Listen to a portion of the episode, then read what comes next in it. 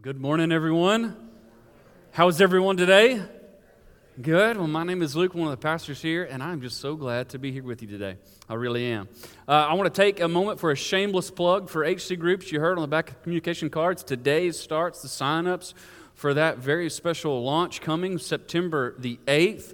Uh, this morning we're going to talk about the love of God. And one thing we're going to talk about is the love of God compels us to love one another. And I'm convinced that the love of God, uh, our love for one another, grows more and more the more we spend time with one another. And a great way to do that is through HC groups. So you do not want that uh, opportunity to go by without you taking advantage of it.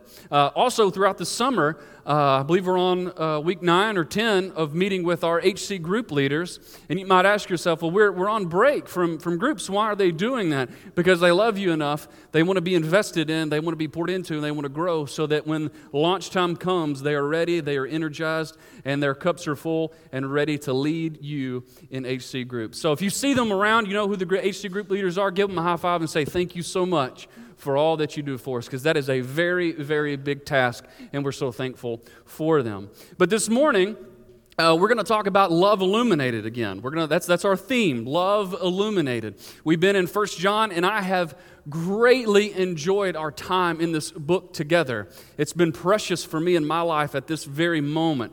And so I'm so thankful for that. Uh, so to start this morning, I want to read 1 John chapter 5, okay? We're going to be in 1 through 12 primarily and 1 through 4, but we're going to read 1 through 12. Um, if you would like to follow along, you've got one of these black Bibles close to you. We're going to be on page 1033 and 1034. I'll give you a moment to turn there. So 1 John chapter 5. I'm going to look at 1 uh, through 12 It says, Everyone who believes that Jesus is the Christ has become a child of God. And everyone who loves the Father loves his children too. We know we love God's children if we love God and obey his commandments. Loving God means keeping his commandments, and his commandments are not burdensome. For every child of God defeats this evil world, and we achieve this victory through our faith. And who can win this battle against the world? Only those who believe that Jesus is the Son of God. And Jesus Christ was revealed as God's Son by his baptism in water and by shedding his blood on the cross. Not by water only, but by water and blood. And the Spirit, who is truth, confirms it with this testimony. So we have these three witnesses the Spirit, the water, and the blood, and all three agree. Since we believe human testimony, surely we can believe the greater testimony that comes from God. And God has testified about his Son. All who believe in the Son of God know in their hearts that this testimony is true. Those who don't believe this are actually calling God a liar because they don't believe what God has testified about his Son. And this is what God has testified He has given us eternal life, and this life is in His Son. Whoever has the Son has life. Whoever does not have God's Son does not have life. Beautiful passage there. Lots of talk throughout this love illuminated uh, about salvation and the gospel and Jesus, and so much talk about the righteousness that He gives us. It's, in its very nature, is going to point us to the cross. What I love about uh, this is two weeks ago, Kyle made it very clear. He said, um, We are not all God's children. Now, we're all created by God, but we're not all God's children. You may be scratching your head, Well, Luke, that sounds terrible. Why would you say that? Because it's the truth. It's the truth. So, this morning, I, I want to pose a very blunt question to you. And I want you to be honest with yourself this morning. Because, friends, let me tell you, pride has sent many of people to hell. And you need to be able to answer this question honestly this morning. Here's the question You ready? Do I believe that Jesus is the one true Christ? Do you believe that this morning? Do you believe that? Big question for you. I remember when the Holy Spirit was working upon my, my life and, and, and gently calling me to the Father. I remember what it felt like. Perhaps this morning you're starting to digest that question, and, and, and maybe it's a maybe for you. I'm not sure. I don't know. Maybe for you, without a doubt, it's a yes. Or maybe for you, it's a blatant no. But I need you to answer that question honestly this morning. And if you answer that question honestly to yourself, I really believe we can get somewhere. I believe we can get somewhere. Big question Do you believe in Jesus? Have you placed your faith in Him and Him alone? Leads us to our first point. If you know me, you heard me preach, I have to have three points. I've tried to do it without three points, but I can't. That's just how my brain thinks. So, this is the first point of three God's love allows us to be his children. That comes from the first part of verse 1. Let's read it again. Everyone who believes, everyone that believes that Jesus is the Christ has become a child of God. So it tells us those who believe have become children of God. And, and, let me tell you, that's a lot to process when we're trying to process what it is to be a child of God, is it not? A, that's a heavy thought. So I want us to process that a little further. So let's turn to Romans. That's going to help us out some. Let's look at Romans chapter 8.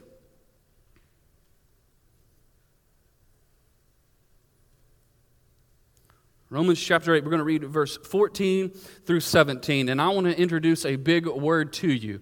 That word is adoption. Part of that big three adoption, justification, sanctification, big doctrinal words with lots of impact there. Uh, uh adoption is a thought that's worthy of its own sermon series. We're going to do our best to talk about it this morning in point one. What is adoption? What happens? When God calls us into his family and makes us his child, what happens? Let's look at Romans 8, starting in verse 14. For all who are led by the Spirit of God are children of God. So you have not received a spirit that makes you fearful slaves. Instead, you received God's Spirit when He adopted you as His own children. Now we call him Abba Father, for his spirit joins with our spirit to affirm that we are God's children. And since we are his children, we are his heirs. In fact, together with Christ, we are heirs of God's glory.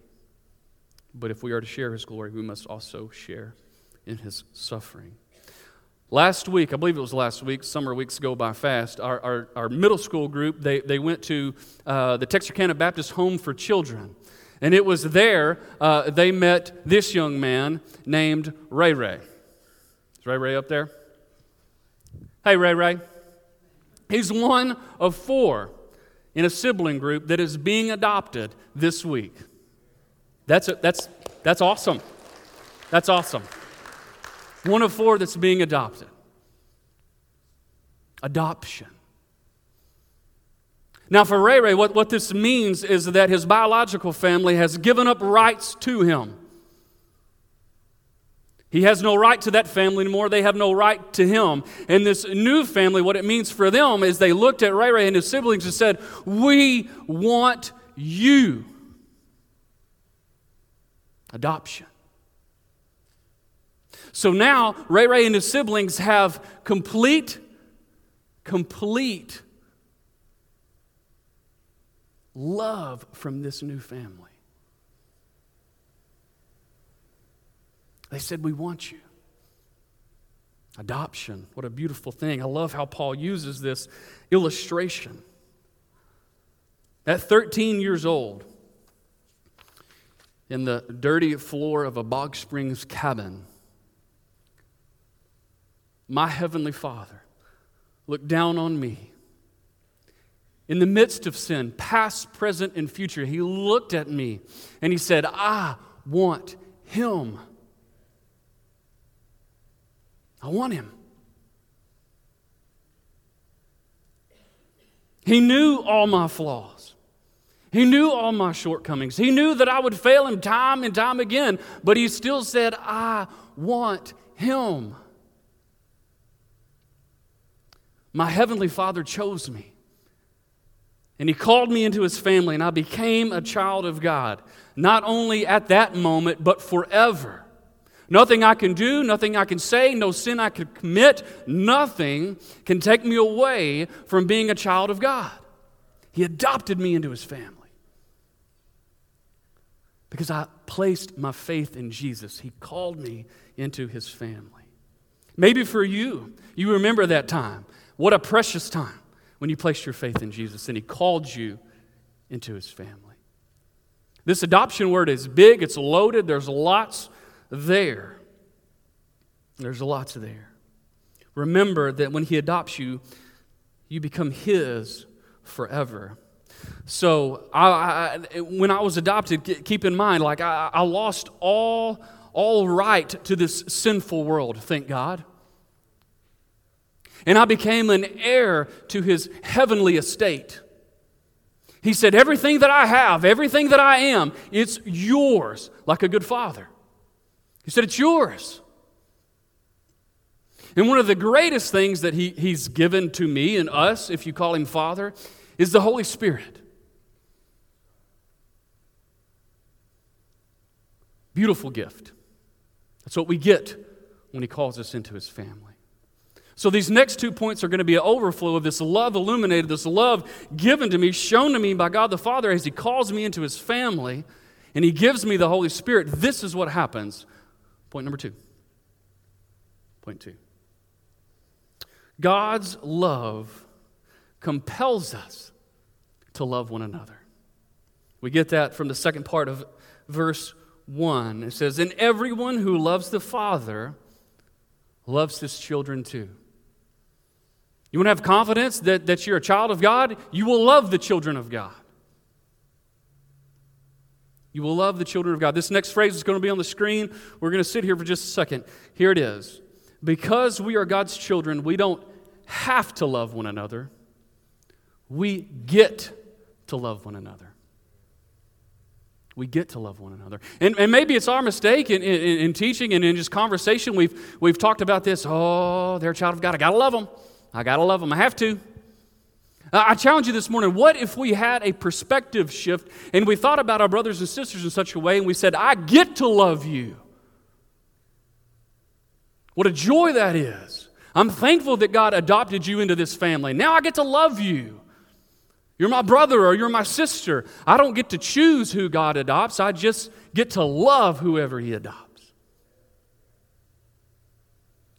You may be thinking in, in your mind right now, oh, man, that's okay, I get to love them. I got, I got to pick on Kyle because he, he's talked about this aspect for a couple weeks, and he always throws in there, you know, maybe it's a coworker that's hard to love. What are you, what are you getting at, bro? what, you, what you getting at? Church, let me, let me encourage you for, for, a second. If we could just have that mind shift that that person sitting next to you, in front of you, that you saw last week, you don't have to love them, you get to love them. You get to love them. God's love compels us to love one another. I want to share a story with you. It's true, promise. I'm up here. It's true. Really did happen. This past weekend, we were childless. All the parents were like, Lucky you. Lucky you. So we went on a date, and because we're getting older and hate to wait in line, we went early, because that's what you do. that's what you do. We found ourselves done, check paid before 6 o'clock on a Friday evening. So we're sitting in the truck. We're literally, what do we do with all this time? What do we do with it all? And we're in the general area of a place called Hobby Lobby. all the guys are like, bless you, brother. Bless you, brother. It's actually like, I really need to go there. It's just quick, I promise. Just a few things. Promise. And I'm like, I don't believe a word that you say. So we ended up at Hobby Lobby. And I have a confession to make. I love to embarrass my wife. I really do. And one of the, one of the ways that I do that is to sing loud in stores. You can really catch me this Christmas at Home Depot. I love it. So, as we were walking through uh, the aisles of Hobby Lobby, uh, an instrumental of the song It Is Well came on. And I just had to cut loose. And she was like, Would you please stop? Would you please stop? People are going to hear you. People are going to hear you. Would you please stop? Of course, about that time, a guy rounded the corner kind of gave me a look. She was like, I'm so sorry. I told him to stop. I promise I did. And he was like, I was just going to join right in. And it was about that time, I kid you not, this lady, I don't know how far over, she comes around the corner and she was like, Is that, Was that you singing? And I was like, Yes, ma'am. She was like, I told him to stop. She was like, I just had to come find the voice of that angel. And I was like, Yes. And Ashley like, Oh my goodness, he's never going to quit now. He's never going to quit. You know, I was really channeling my inner Guy Penrod at that moment. I just had to cut it loose. Southern Gospel people know what I'm talking about. So, the point of that story I was in a public space and I was singing one of our great anthems of the faith, and this lady came because she heard a person singing a song that she loved. Now, she got a shock when she came around the corner and saw me.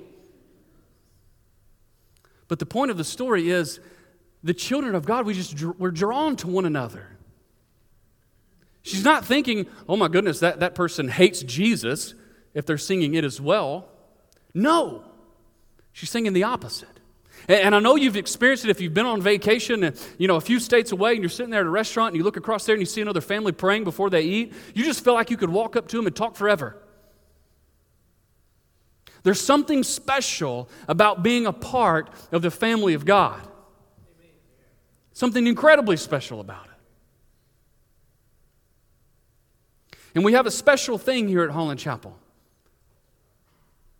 This church is going on 70 plus years, and in that time, I guarantee you, there's been some wonderful relationships formed.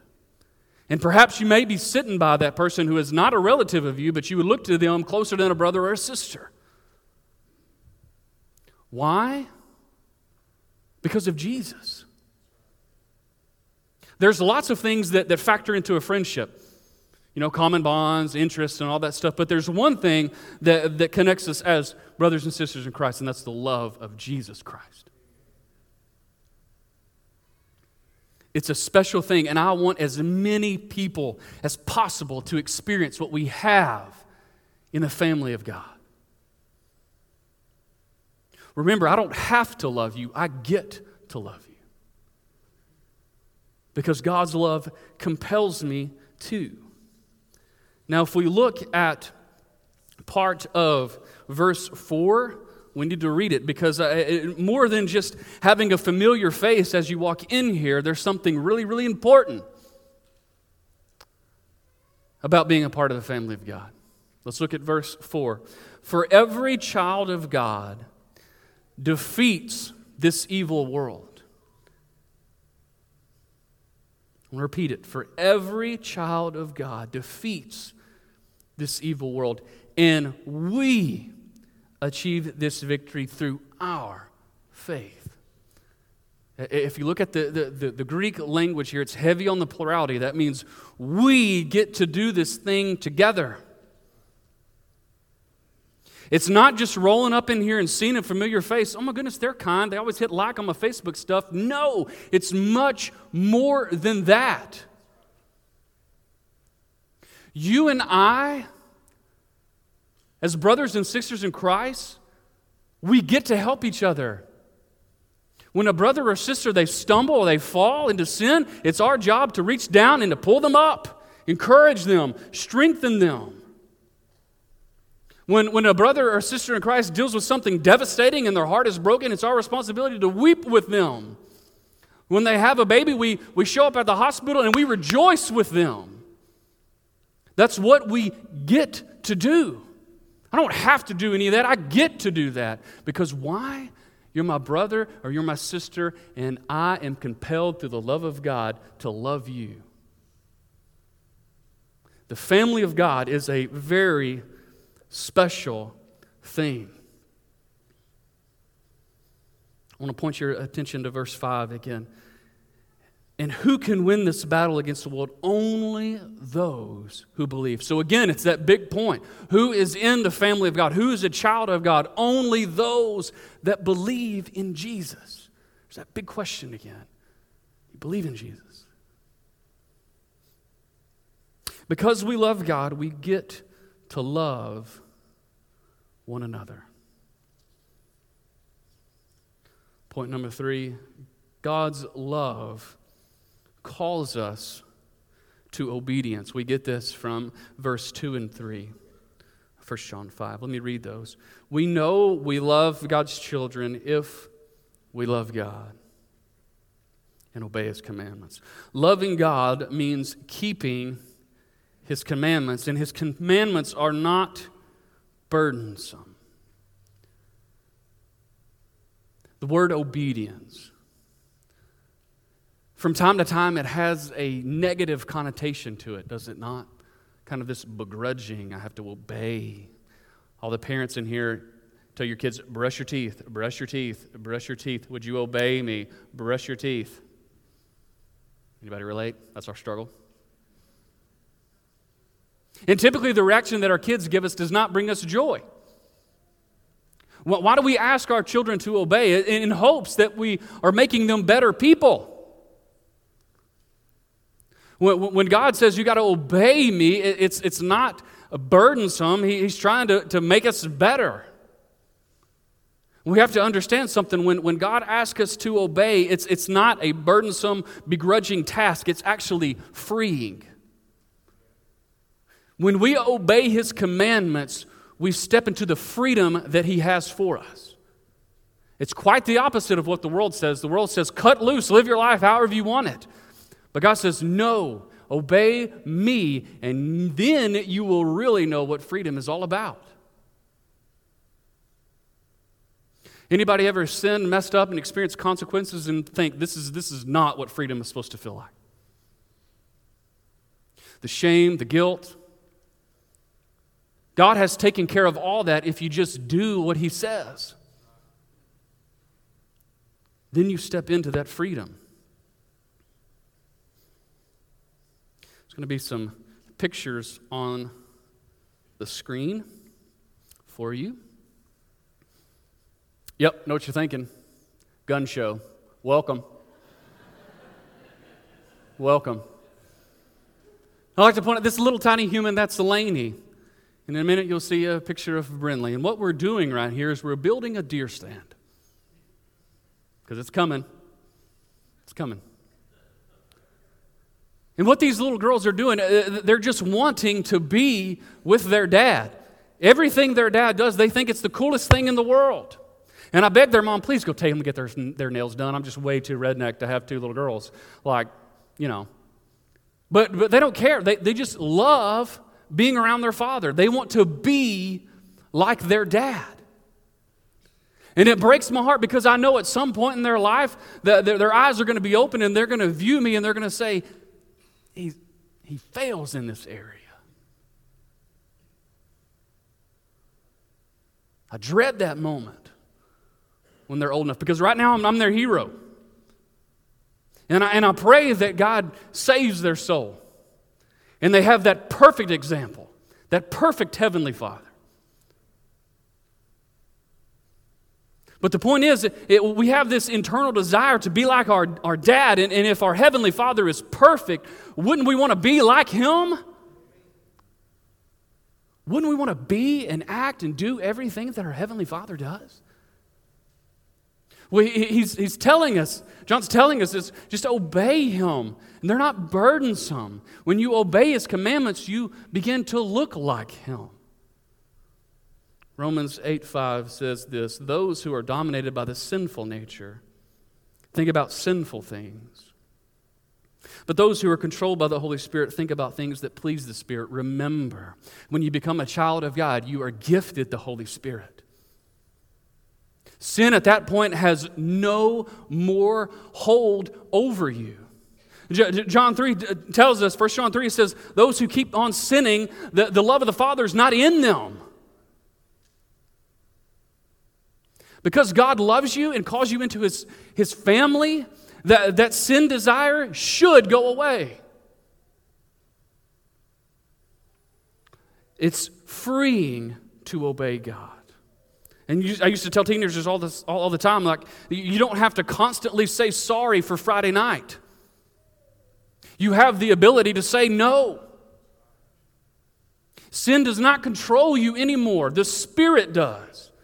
And here's a good test if you're not feeling the Spirit, maybe you're not a child of God. And like I asked you this morning, that big question do you believe that Jesus is the Christ? If you're having trouble answering that question honestly right now, this is the time that you get it figured out. If you are unsure, if you're in the family, let's get it worked out. Let's get that worked out. There is truly freedom when we obey our Heavenly Father. Remember, His love calls us to obedience. This love illuminated thing, it's, it's, it's, it's, a, it's, a, it's a big thought. When God calls us into His family, now we experience the love of God, and our lives should be in such a way that people see the love of God in us. So that we love His children and we obey his commands. Then love is, is seen, right? People see that. Your life is different. Here's a big challenge. I want you to look at me this morning. If you think you're saved, but your life is not any different, then maybe you don't know the Father. That's harsh. I get it. But we have to confront this question Do you believe in Jesus? In student ministry, being around that all, all, the time, you, you see kids' camps, you see, you see student ministry events where, you know, a thousand kids, you know, get there and 45 leave saved, and you're like, what is, what is going on? How come that doesn't happen anywhere else? So let me tell you why it happens. Those kids, for four or five days, are confronted with their sin, and they're confronted with a Savior. And this morning we have to look at the entire book. If, if you can keep on sinning, then maybe the love of the Father is not in you. You have the power to be obedient, you have the power to look like God the Father. I want to look like God the Father. Do you want to look like God the Father?